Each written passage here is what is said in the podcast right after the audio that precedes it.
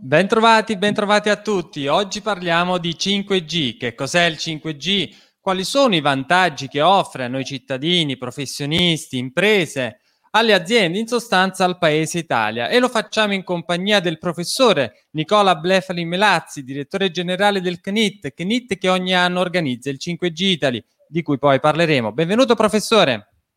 Grazie, un saluto a tutti. E in questa intervista mi aiuterà il collega Paolo Anastasio. Ciao Paolo. Un saluto a tutti quanti. Allora professore, partiamo dal 5G. Che cos'è e quali vantaggi offre? Sì, lo abbiamo detto anche in passato, ricapitoliamolo. 5G significa quinta generazione, quindi è un percorso che parte da lontano, da 40 anni fa, in cui la rete cellulare si è evoluta passando attraverso diverse generazioni. 5G ha due aspetti. Un aspetto di evoluzione, di miglioramento rispetto alle generazioni passate, ma anche un aspetto più rivoluzionario, di cambiamento radicale rispetto alle generazioni passate. L'aspetto di evoluzione riguarda il miglioramento delle prestazioni sulla parte radio. La parte rivoluzionaria riguarda invece l'offerta di servizi nuovi che prima non erano disponibili. Quindi chiariamo prima questo concetto. E preliminarmente, non voglio fare una lezione, ma dobbiamo chiarire un concetto che non viene detto molto in questi giorni, e cioè che una rete cellulare, quando noi guardiamo una rete cellulare, pensiamo che sia fatta dal cellulare fino all'antenna, cioè la parte radio. Questa sicuramente è una parte importante, però dietro la prima antenna c'è tutta una serie di altre apparecchiature che sono fondamentali. Quindi la rete cellulare si compone della parte radio, ma anche della parte di rete fissa e di core che c'è dietro. Questo è fondamentale, soprattutto per 5G. Facciamo un esempio banale. È come dire che la RAI si compone solamente delle antenne e dell'antenna della televisione. E invece dietro ci sono gli studi, c'è la produzione, ci sono i giornalisti. Quindi non è solamente la parte radio. Chiarito questo, chiarito quindi che una rete cellulare si compone anche di una parte fissa che noi non vediamo, più una parte radio che è quella che è più vicina a noi, la cosa importante anche da capire è che l'evoluzione, quindi la parte di evoluzione di 5G, riguarda questa parte radio. Quindi la parte radio ci consente prestazioni migliori. Poi vediamo anche in che termini. Cioè ci fa andare più veloce il flusso di dati, quindi un video lo vediamo più velocemente, la latenza può diminuire e soprattutto supporta molte più persone per area di superficie, per metro quadro, per chilometro quadro rispetto a prima. Quindi miglioriamo le prestazioni. Ma non è solo questo, non è assolutamente solo questo, perché in questo continuo parlare di soglie di parte radio non si mette l'attenzione sul fatto che la parte veramente rivoluzionaria di 5G, quella più importante, è quella che sta dietro. Il fatto che la rete che sta dietro diventa una rete software, da hardware che era prima, che si integra compiutamente con il cloud, questo consente di fornire, di realizzare dei nuovi servizi con nuove prestazioni, con nuove tipologie di applicazioni che prima non era possibile fare. Per esempio, quindi, quali servizi? Beh, ad esempio, telemedicina, che è una cosa su cui stiamo lavorando adesso. Sensoristica, mettere in rete tutta una serie di sensori per monitoraggio ambientale, trasporti, industria 4.0, tutte queste cose non si possono fare solo grazie a una banda maggiore. Diciamocela tutta, alcune di queste cose, molte, si possono fare anche con la parte radio di 4G. Se io voglio fare qualcosa di telemedicina posso farle alcune, non tutte, posso farle anche con la parte radio 4G usando la parte di rete fissa di 5G, per così dire. Certo, se mette tutto ho il meglio, però non dimentichiamoci mai che abbiamo queste due grandi componenti che ci servono tutte e due e che la prima ci porta migliori prestazioni sulla parte radio, la seconda ci porta un elemento rivoluzionario, perché tra l'altro cambierà anche il modo di lavorare degli operatori, anche le competenze, anche le persone che noi laureiamo dovranno cambiare, perché il modo di progettare, gestire, mantenere una rete cambierà. Cambierà perché diventa una rete software integrata con il cloud. Passiamo alle notizie d'attualità al piano Colao. Paolo. Allora, in questi giorni, insomma, il contesto lo conosciamo, c'è un movimento contrario, diciamo, al 5G che si sta ampliando e che ora ha raggiunto diverse centinaia di comuni dove i sindaci, hanno bloccato l'installazione delle antenne. Il piano Colao propone di innalzare i livelli di emissione e quindi, cosa ne pensa lei di questa? È questa la priorità, diciamo, oppure, l'installazione di più antenne è insita nel 5G ed è, diciamo, un vantaggio per tutti, anche dal punto di vista delle emissioni elettromagnetiche? Beh, il piano Colao non propone solamente di aumentare le soglie, propone di realizzare il 5G. Le soglie sono un aspetto di quello che dice. Se anche qui mi consentite ancora una volta non di fare una lezione, ma di spiegare un secondo concetto, che è però fondamentale, perché noi dobbiamo capire le cose per poi scegliere, no? Poi io sono un dipendente pubblico, io ricevo uno stipendio per insegnare. Ci posso riuscire bene o male, ma il mio lavoro è quello. Ma no? Da professore, sì. È una deformazione professionale, ci provo. Allora, perché si chiama rete cellulare? Perché è fatta a celle, pensate a un alveare, tante piccole celle. Altrimenti si metterebbe una sola grande antenna e avremmo finito lì. Invece dividiamo il territorio in tante celle. Perché lo facciamo questo? Per andare a dare fastidio? Sicuramente no. Perché più celle facciamo, meglio è, da ogni punto di vista, inclusa l'intensità dei segnali. Adesso provo a spiegarlo. Però il claim, il pitch pubblicitario, se questo fosse uno spot... Ci dia lo slogan, professore, sì. Più antenne mettiamo, meglio è. Ok. Pensiamo alla fattoria degli animali, 4 zampe bene, 2 zampe male, tante antenne bene, poche antenne male. Più antenne, meglio è. Adesso però sostanziamo questa affermazione, no? Sì. E cerchiamo di capirla. Allora, fare una rete cellulare significa dividere il territorio in tante celle. Perché? Perché ogni cella fornisce un certo numero di linee telefoniche, un certo numero di linee dati. E quindi io più celle metto, più capacità di rete ho. Quindi più utenti riesco a servire e più velocemente riesco a servirli. Quindi più celle, più capacità di rete. Io posso aumentare la capacità di rete a piacere facendo le celle più piccole. Più le faccio piccole, più i gigabit salgono, più le persone che riesco a servire salgono. Questa è l'idea che c'è nel cellulare. Tant'è che il miglioramento nelle varie generazioni, lo dico a discapito degli ingegneri, non è stato dovuto numericamente tanto a nuove tecnologie, ma quanto al fatto di fare celle più piccole. Più le celle le facciamo piccole, meglio è. Perché la rete diventa più capace. Chiaro questo? Mi sono spiegato? Sì. La densificazione. Ogni antenna supporta 1000 telefonate e 1000 gigabit al secondo, più antenne mette, più telefonate e più gigabit al secondo ciò. Quindi se io ho una campagna con 3 persone, basta un'antenna. Se sono in una città con 20 milioni di persone, devo mettere un'antenna per ogni palazzo. Più persone, più palazzi. L'acqua, io voglio portare l'acqua, c'ho una sola famiglia, porto un tubo dell'acqua. Ho tanti condomini di 50 piani, devo portare tanti tubi dell'acqua, uno per ogni famiglia. Quindi l'antenna, il numero di antenne, è proporzionale al numero di persone che devo servire. Più le celle le faccio piccole, meglio è. Chiaro questo? Sì. Bene. Allora, quindi io ho capito che la rete cellulare consiste nel fare tante celle e consiste nel fare celle più piccole possibili. Più piccole le faccio, meglio è. Però uno dice, ma tu fai tante antenne, mi metti l'antenna vicino a casa, a me fa paura. Bravo. E invece no, è meglio anche da quel punto di vista. Perché? Perché le antenne devono illuminare una zona. Si usa il verbo illuminare perché è come la luce. Pensate alla luce, solo che mentre la luce di un lampione la vediamo, la luce di un'antenna non la vediamo, ma è la stessa cosa, è un campo elettromagnetico.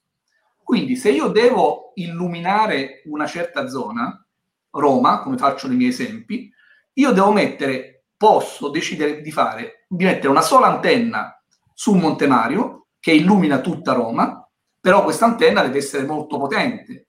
Se penso alla lampadina, deve illuminare da Monte Mario fino al raccordo, io acceco tutte le persone che stanno là vicino. Bene? Oppure metto tanti lampioncini piccoli. Più lampioncini metto, più le lampadine diventano basse. E quindi meno segnali io faccio arrivare, non acceco più nessuno. Quindi i lampioncini sono le antennine, i lampioncini sono le antennine della rete 5G. Sì, ma non solo 5G, quello che sto dicendo si applica a tutto. Si applica a 2G, 3G, 4G. Solo che quando c'era 2G o 1G, i clienti erano 10 e bastava mettere una sola antenna, che però GSM emetteva 60 volte al metro il telefonino vicino alle orecchie. Questo dimenticano. Se qualcuno ha un telefono GSM, quello gli arriva a sparare 60 volte al metro, perché le generazioni quando vanno avanti diminuiscono, perché devono anche risparmiare energie. Quindi, in risposta alla domanda, sì, le antenne sono i lampioncini. Invece di mettere una sola grande lampadina su Monte Mario, metto tanti lampioncini. Invece di mettere una sola grande antenna a Monte Mario, metto tante piccole antenne.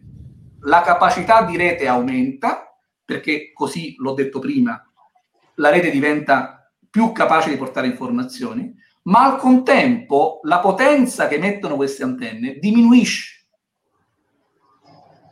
Perché quindi meno rischi per la salute.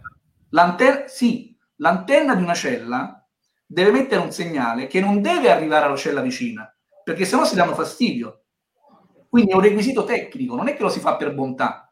Se io metto un'antenna qui e un'antenna qui, il segnale di questa antenna qui non deve arrivare a quest'altra, perché sennò ti danno fastidio e quelli che parlano qui sono disturbati da quelli che parlano qui. Quindi io più antenne metto, più devo abbassare.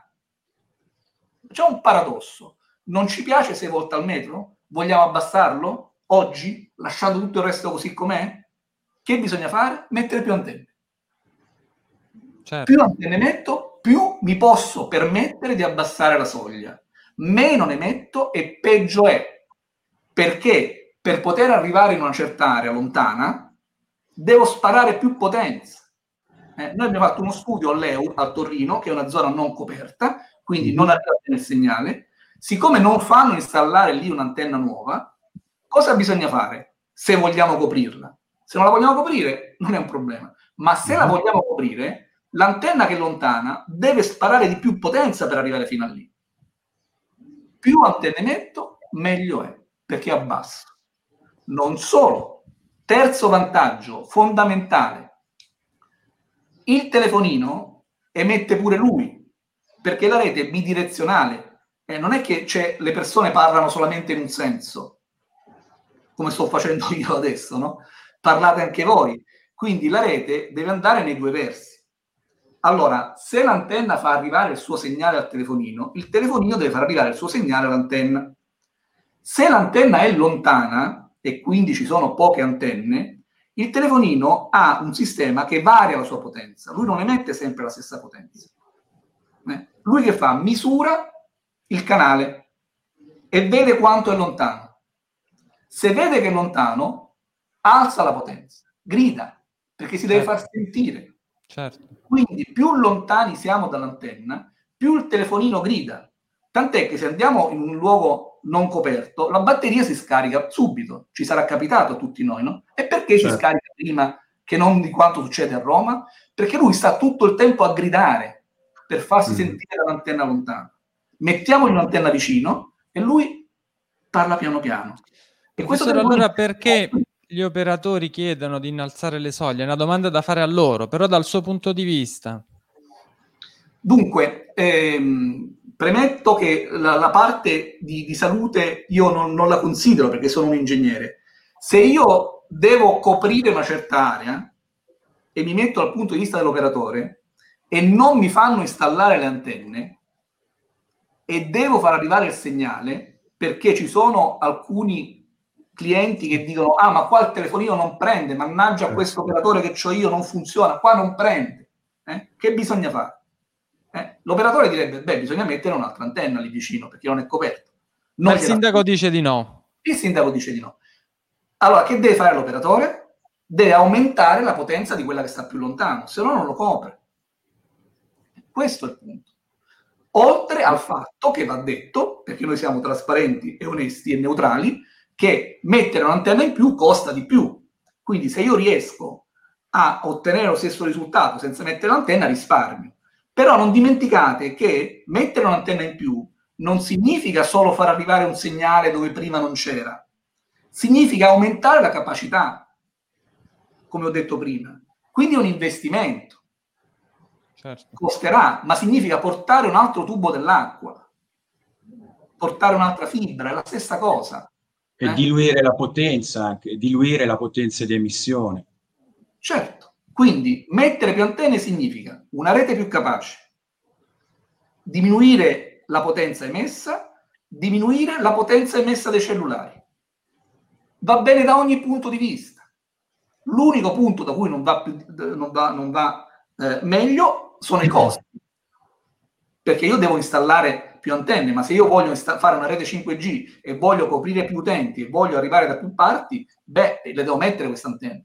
Poi qui possiamo aprire un nuovo capitolo che è bene vendere lo spettro a 6 miliardi di euro o è bene non farlo e usare quei soldi invece per fare un piano antenne concordato con i comuni in cui noi forniamo ancora una volta un'infrastruttura al paese e invece lo facciamo molto raramente perché le infrastrutture sono quello che serve a un paese.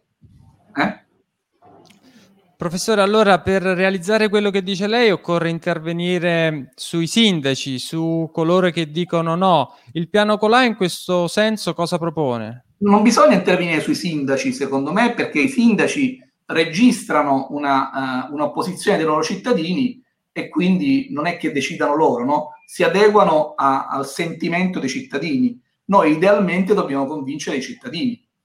È vero che un politico dovrebbe guidare e non solo seguire, perché un sindaco potrebbe dire io studio, vedo la situazione, capisco che è meglio e quindi cari cittadini decido io. Ma la politica buona significa anche farlo con consenso e non con imposizione, naturalmente. Quindi comunicazione, informazione. Dovremmo comunicare, che è quello che stiamo facendo, dovremmo informare. Dovremmo coinvolgere i cittadini. Io arrivo a dire, ma mettiamo dei monitor nella piazza dei comuni e misuriamo che campo c'è. Anche perché i campi che ci stanno in giro, se uno va a vedere, sono bassi. Sono bassi. La soglia è 6 volte al metro, ma se io vado a Piazza del Popolo trovo 0,5, 0,1, non trovo bassi livelli. Professore, allora, vuole ripetere il fatto che con l'avvento del 5G non aumentano le soglie, cioè le soglie restano invariate, non è che aumentano, ne abbiamo parlato finora, ma è una cosa... Allora, scendiamo ad albero. 5G significa una nuova radio, ma soprattutto dei nuovi servizi. La cosa importante sono i nuovi servizi. Circa la nuova radio e circa la questione degli effetti elettromagnetici, 5, 4, 3, 2, 1, 6, non cambia niente. È un concetto di propagazione elettromagnetica, lo ha detto Maxwell tempo fa, quello è. E quindi 5G o 4G o 3G, il discorso è più antenne metto, più posso abbassare la potenza, più aumenta la capacità di rete, più posso abbassare la potenza dei cellulari. Ci sono solamente benefici. Più antenne, bene. Questo è il punto. Senza entrare nel merito di quali sono i possibili effetti. Io vi sto dicendo che se fate così succede questo. Poi non mi ricordo la domanda più specifica. No, se si bloccano le antenne, certi servizi che saranno, diciamo, diventeranno normali con il 5G non saranno possibili nei comuni dove non ci sono le antenne per la ricezione di questi. Più che fare le minacce, no? Questo comune voi non avrete la rete. Spieghiamolo, no? Allora, spieghiamo. Un'altra cosa che io dico, che ripeto spesso, è che la popolazione mondiale va verso gli 8 miliardi, che nel 1950 eravamo 2 miliardi e mezzo. Se io aumento il numero di persone, se ho una città con 20 milioni di persone, non basta quello che avevo prima, non basta il cibo, non bastano le medicine, non bastano gli ospedali e non bastano le reti. Ci vogliono più infrastrutture, più treni, più metropolitane. Non è colpa mia se ci stanno 8 miliardi di persone. Ce l'abbiamo e dobbiamo gestire la situazione, dobbiamo servire al meglio gli 8 miliardi di esseri umani che stanno sul pianeta. Questo dobbiamo fare, no? Professore, il 5G, prego, termini. E quindi bisogna fare una rete più capace per poter servire questi 8 miliardi di persone, il che significa mettere più antenne, il che non ha complicazioni. E il 5G per servire appunto tutto il mondo, tanti cittadini, per quanto riguarda il contrasto alle pandemie, come ci può aiutare?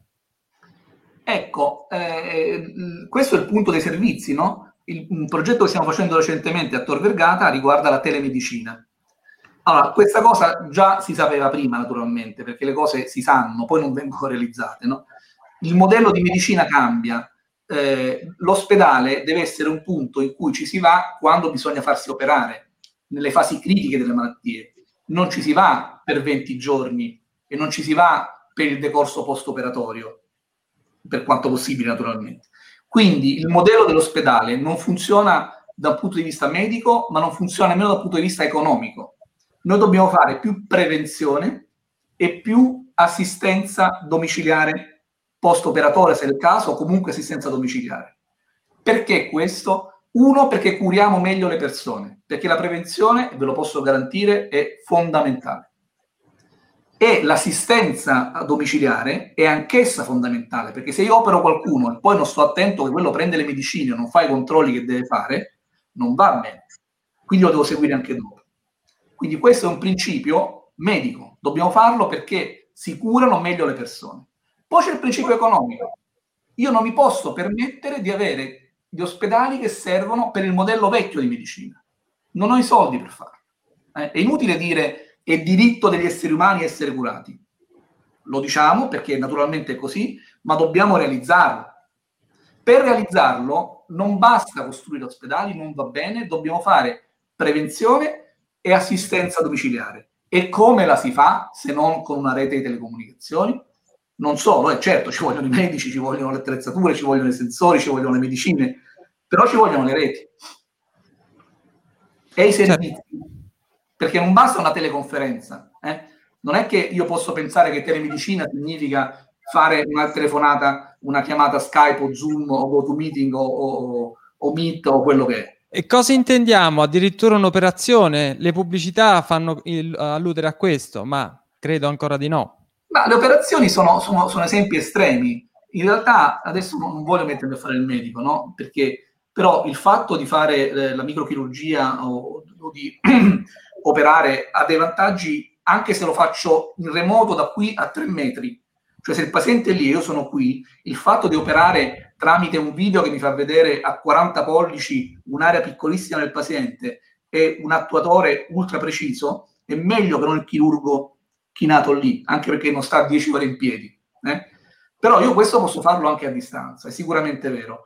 Ma c'è ad esempio in questo periodo controllare il livello di ossigeno nei pazienti Covid da casa e monitorarli e quindi vedere che se questo succede interveniamo subito.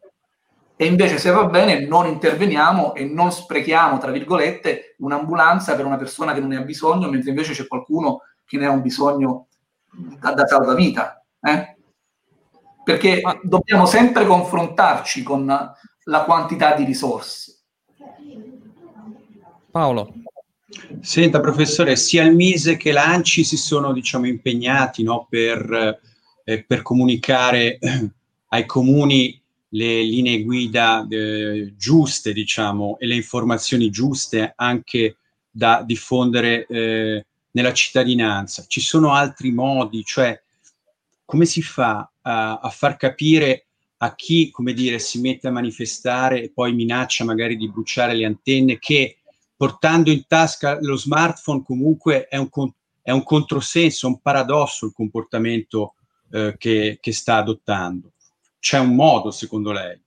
Ecco, questo a me fa pensare che probabilmente, ma la decisione, come si suol dire, della politica, non è il momento giusto di alzare le soglie, perché se non le alziamo in questo momento, io posso alzarmi in piedi e affermare che il 5G non cambia niente rispetto al passato. Mentre invece alzarle adesso, in corrispondenza dell'installazione di 5G, porta tutti i complottisti a immaginare una serie di scenari, quando le motivazioni sono quelle che ho detto prima. Certo. Allora, quello che noi possiamo affermare in modo molto semplice sono due concetti.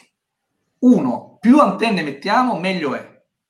Due, 5G non è diverso dalle generazioni precedenti in termini di effetti e di campi. Se volete analizziamo un attimo questo punto, no? Perché bisogna chiedere ai cittadini, uno, perché avete paura delle antenne e non dei cellulari? Esatto. Questo è illogico. Cioè, io non sono un medico e non so se quello fa male o questo non fa male, eccetera. Ma questo emette di più di quello lì, perché ce l'ho qua. Le curve alla distanza vanno almeno col quadrato. Se non col cubo, non la facciamo complicata. Quindi, avere il telefono qui ci manda molta più, ci mette più potenza che arriva a noi rispetto all'antenna. Allora, se io ho paura dei campi elettromagnetici, la prima cosa che devo fare è fiondare questo dalla finestra. Poi parliamo. E fiondare dalla finestra, uno va dal sindaco e dice: scusa, tu c'hai 4G nel tuo studio? C'hai wifi? C'hai il televisore acceso? C'hai il computer? Qua sopra, su questa tastiera, ci sono 26 volt al metro. 26. Prendete un misuratore, mettetelo sulla tastiera di un computer con un processore che gira, adesso sento la ventola, e ci sono più volte al metro della stazione radio base. Però io ci sto col computer. Il telefonino me lo tengo qui e vado a incendiare quella povera antenna che mi fa arrivare 0,01 volte al metro. Non è logico, poi parliamo, però non è logico. No, non è logico, ma è successo anche in passato, no? Perché ogni volta che c'è un cambiamento, quando si passa dal 2G al 3G, 3G al 4G, sempre capita, non è una novità. Però sono due concetti semplici. Uno, non devo prendermela con le antenne, me la devo prendere con i cellulari. Se me la devo prendere con qualcuno, non me la devo prendere con nessuno. Ma nel caso, due, perché me la prendo con 5G e non con 4, 3 e 2? Allora, qui c'è un punto di differenza. Perciò io vorrei eliminare i punti di differenza. C'è un punto di differenza che è il seguente. Le frequenze. Quali frequenze usa 5G? 5G usa 3 bande di frequenza. Sì. Io non ho una buona memoria, quindi me ne vado a rivedere perché non sono un bravo studente. 4, 3, 8 GHz, 26, valori. 27 GHz e 700 MHz. Sì, ma me le voglio leggere così. Sì. Le trovo. Sono quelle che sono state assegnate all'asta da 6,55 miliardi. Esattamente. Ci arrivo. Non le troverò mai. Faccia con calma. Ci affidiamo a quello che ci dice Paolo Anastasio, professor. Ecco. Le 3, 4, 3, sì. Sono 700 MHz, 3700 MHz e 26 GHz, le cosiddette onde millimetriche. Esatto. Quindi sono 3 bande di frequenza. Allora, le prime 2 sono sostanzialmente uguali a quelle precedenti. Oltre ad essere state usate in passato per trasmissioni televisive, sono praticamente uguali a quelle precedenti. Quindi io qui posso tranquillamente affermare che o 5 o 4G siamo lì, no? Quindi se ce l'hai con 5G, ce la deve avere anche con 4G. Veniamo alle onde millimetriche. Non sto dicendo che fanno male, nessuno lo ha mai provato che fanno male. Erano utilizzate anche per trasmissioni satellitari. Quindi non le sto criticando, però sono diverse dalle frequenze cellulari precedenti. Queste frequenze qui al momento non si usano, non ci sono apparecchiature che le usano. Per cosa si vogliono usare? Si vogliono usare perché quando le distanze diventano molto piccole e gli utenti diventano molti, ho bisogno di altre frequenze. A quelle frequenze lì le uso come se fosse wifi, con una tecnologia a molto breve raggio.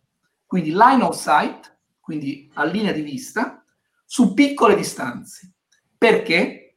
Perché quelle frequenze lì non passano attraverso i muri e non girano attorno a un palazzo.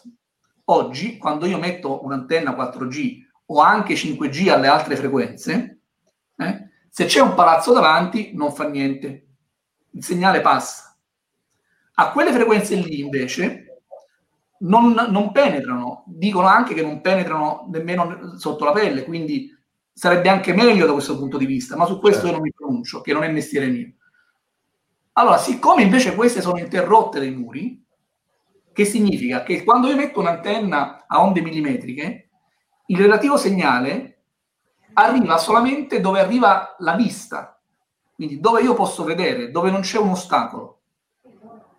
Quindi al momento non le stanno usando, perché non è di interesse degli operatori usarle oggi. Tant'è, se i soldi mi dicono qualcosa, che se andate a vedere le aste per lo spettro, gli operatori hanno destinato a questa banda di frequenza il 2%, 2,5%. Sì. Allora, se voi volete comprare una cosa e mettete tutti i vostri soldi su una e il 2% sull'altra, che vuol dire? Che non volete investire. Almeno per il momento non vi interessa più di tanto. Quindi, ricapitolando, le frequenze, ci sono tre bande di frequenze. Due sono uguali a prima, la terza è diversa, nessuno ha ancora provato che faccia male, e però oggi non si usa, e se si userà in line of sight su distanze brevi a potenze basse. Questo è il punto. Perché se io devo coprire solamente una piazza o una strada, devo far arrivare la potenza a non più di 200 metri. E quindi la devo fare bassa la potenza, perché se arriva a più di 200 metri va a dare fastidio agli altri. Il professore ha fatto benissimo a parlare delle frequenze, che credo sia il cuore delle polemiche. Di tutto questo si parlerà al 5G Italy, professore. Come sarà la terza edizione, che si terrà i primi 3 giorni di dicembre 2020?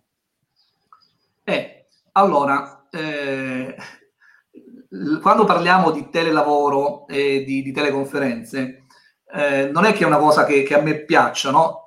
In questo esempio qui, noi faremo sia sperabilmente una versione in presenza, sia una versione online. Io preferisco quella online, perché, se posso, un'ultima considerazione sui 5G, no?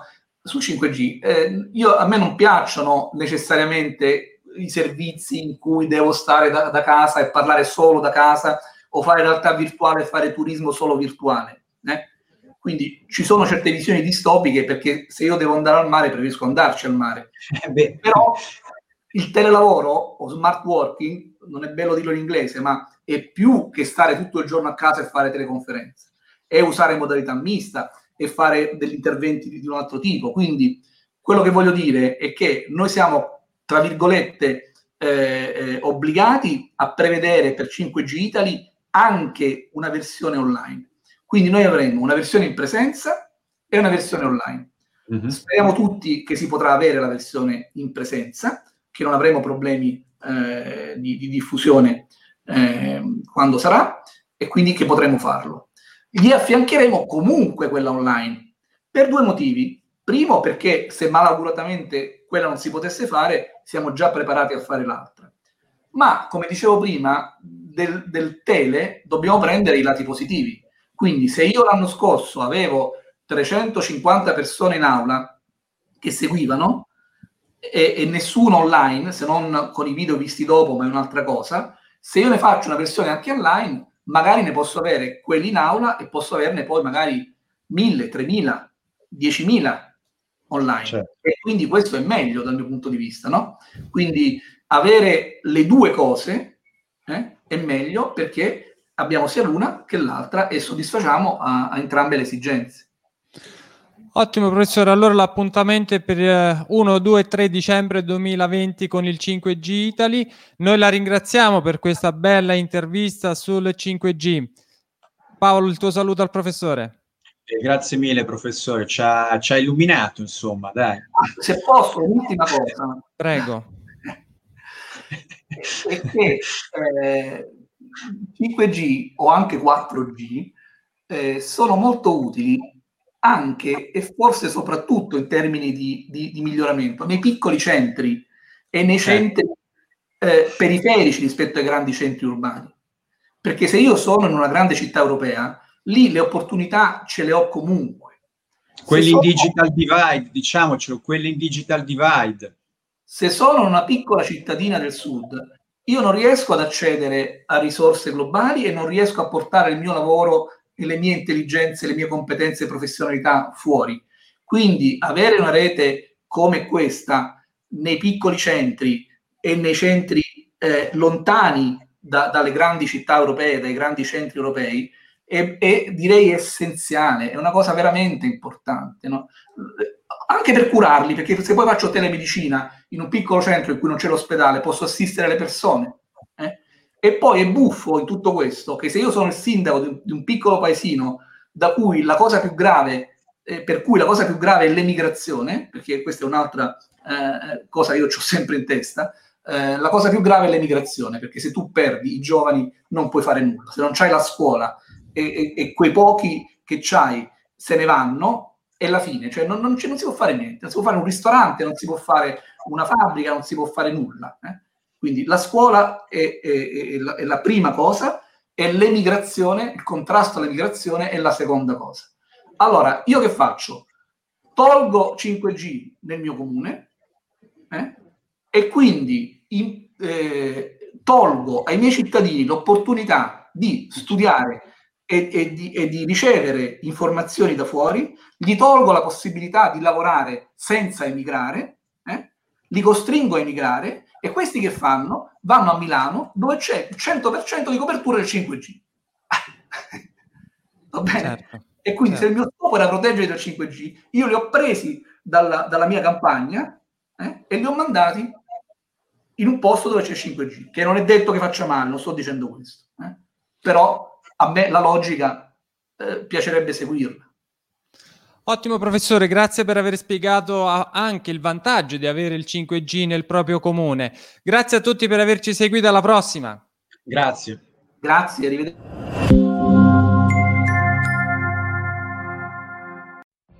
What if you could have a career where the opportunities are as vast as our nation, where it's not about mission statements, but a shared mission? At U.S. Customs and Border Protection, we go beyond to protect more than borders. From ship to shore, air to ground, cities to local communities, CBP agents and officers are keeping people safe. Join U.S. Customs and Border Protection and go beyond for something far greater than yourself. Learn more at cbp.gov/careers.